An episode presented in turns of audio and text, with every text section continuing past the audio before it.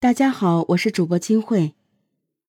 一九七二年出生的苏应红，家住山东省菏泽市，曾是当地一家医院的药剂科科长。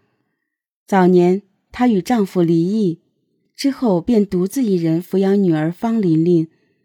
随着孩子慢慢长大，花钱的地方越来越多，苏应红辞去了工作，下海经商。哪知生意失败。他欠下了一大笔债，想到女儿以后上学还需要一大笔钱，苏应红急得整夜睡不着觉。方琳琳心疼母亲，劝慰道：“等我考上大学，就可以出去兼职了，肯定能养活自己。”苏应红一听急了：“妈妈这辈子过得不顺心，不能让你和我一样，妈妈受过的苦。”绝不能让你再尝。这次谈话之后，方琳琳发现母亲开始变得忙碌起来。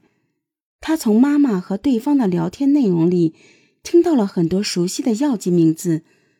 妈妈不停的问着价格，然后记在本子上。方琳琳觉得奇怪：“妈，你要回医院工作了吗？”苏应红含糊的说：“不是。”大人的事儿，小孩子别管。看着妈妈的神色，方琳琳没再问下去。她不知道，此时的妈妈为了赚钱，为了给她一个完美的人生，已经悄悄的想到了另一条门路——贩卖疫苗。苏映红开始频繁参加各地的药品交易会，在会上。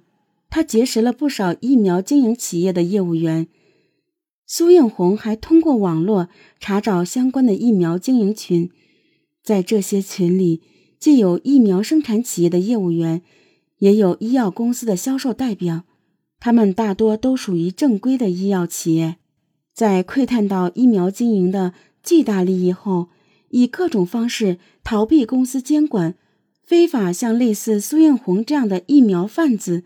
提供疫苗，靠着在医院工作多年的经验，苏应红很快找到了货源，并联系到了买家。在从供货方拿到疫苗后，苏应红每支加价五角到两元钱卖给其他人。几次交易下来，苏应红尝到了甜头。有了钱，苏应红就有信心给女儿更好的爱了。哪知，就在苏应红觉得他和女儿的生活有着落的时候，贩卖疫苗的事情却暴露了。二零零九年，因非法经营药品罪，苏应红被法院判处三年有期徒刑，缓期五年执行。方琳琳得知后彻底懵了，她想不到妈妈竟然会做这样的事，心里怨恨母亲。然而。在见到母亲的一刹那，他又心疼了。方琳琳走到母亲身边，心疼的问：“妈妈，你这样毁了自己，值得吗？”苏映红沉默良久，低声道：“琳琳，妈妈也是没办法。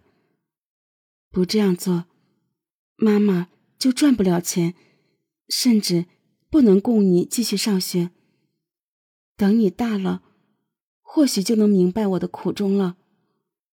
方琳琳哭了。以前的事我可以不管，从现在开始，如果你真为我好，就找份工作，我们母女俩安安稳稳过日子，好吗？苏映红点点头。很快，苏映红找了一份超市收银员的工作。开始踏踏实实上班，然而每天忙忙碌碌，赚的钱却不多。与此同时，方玲玲高中毕业，考入济宁医学院。每个月，苏映红省吃俭用，却只能给女儿寄去五百元生活费。没想到几个月后，女儿把钱都原封不动退了回来。方玲玲给母亲打电话说。我在食堂找到了勤工俭学的岗位，不仅能挣钱，还有免费的饭吃。女儿的话如刀子扎着苏应红的心。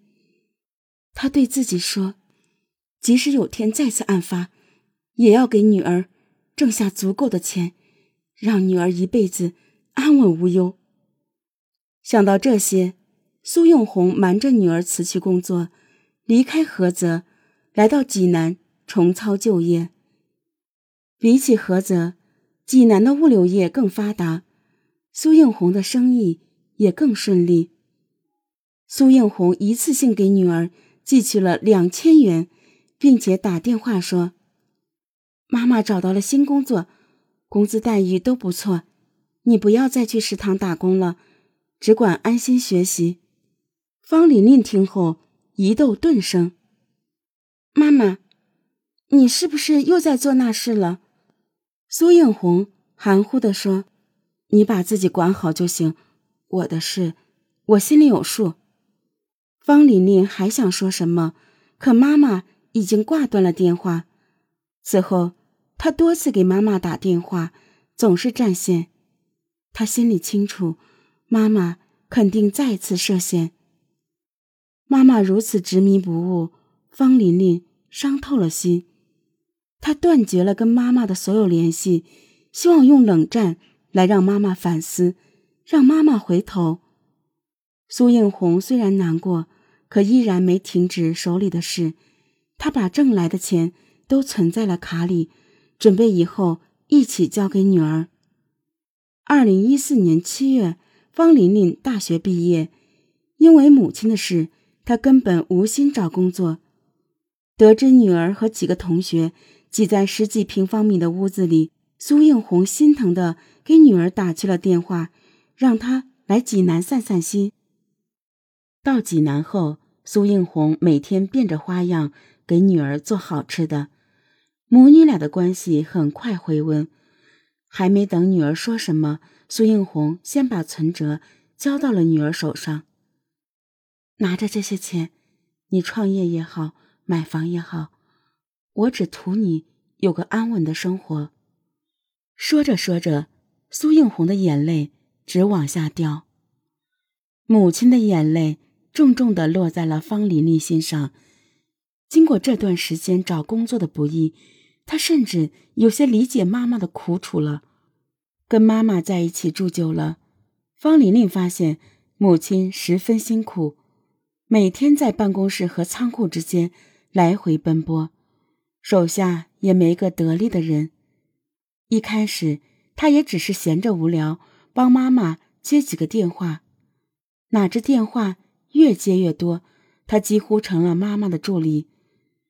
原本苏应红不想让女儿参与进来，可考虑到自己需要一个信任的帮手，再加上女儿也没有找到合适的工作，便默认了。苏应红客源很广，不愁销路。为了降低进货成本。有时还会购买临近保质期限的疫苗，母女两人很快获得了巨额利润。有了钱，方琳琳的心态也发生了很大的变化。她觉得妈妈当初的决定是对的，否则她永远也过不上这样的生活。二零一五年年初，济南市公安局对全市医药市场开展了为期三个月的。专项整治行动，有居民在苏应红租的仓库外的垃圾桶中发现了一些破损丢弃的疫苗和一些快递单据。根据线索，济南市公安局食品药品与环境犯罪侦查支队二大队的民警很快将目标锁定在了苏应红身上。根据他的活动规律，掌握了大致情况。二零一五年四月二十八日，在初步掌握了苏应红的犯罪证据后，济南市公安局食药环侦支队二大队会同食品药品监督管理局，对仓库进行了突击查处。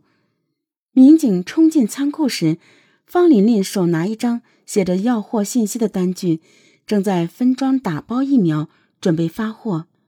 看见冲进来的民警，方琳琳一下子慌了，情急之下将手中的单据撕毁。民警上前阻止，他顺势躺在了地上，高声叫嚷着，不肯起身。民警试图把他拉起来，方琳琳激动之下，竟狠狠咬了民警一口。为了不说出母亲，面对民警的询问，方琳琳装疯卖傻。可此时的方琳琳并不知道，另外一路民警已赶往苏应红租住的小区，将其抓获。经查，苏应红购买的非法疫苗流向了全国二十四个省市。从二零一零年至案发，非法经营收款金额高达三点一亿余元，累计金额则高达五点七亿余元。二零一五年六月二日。苏艳红及女儿方琳琳被正式批准逮捕。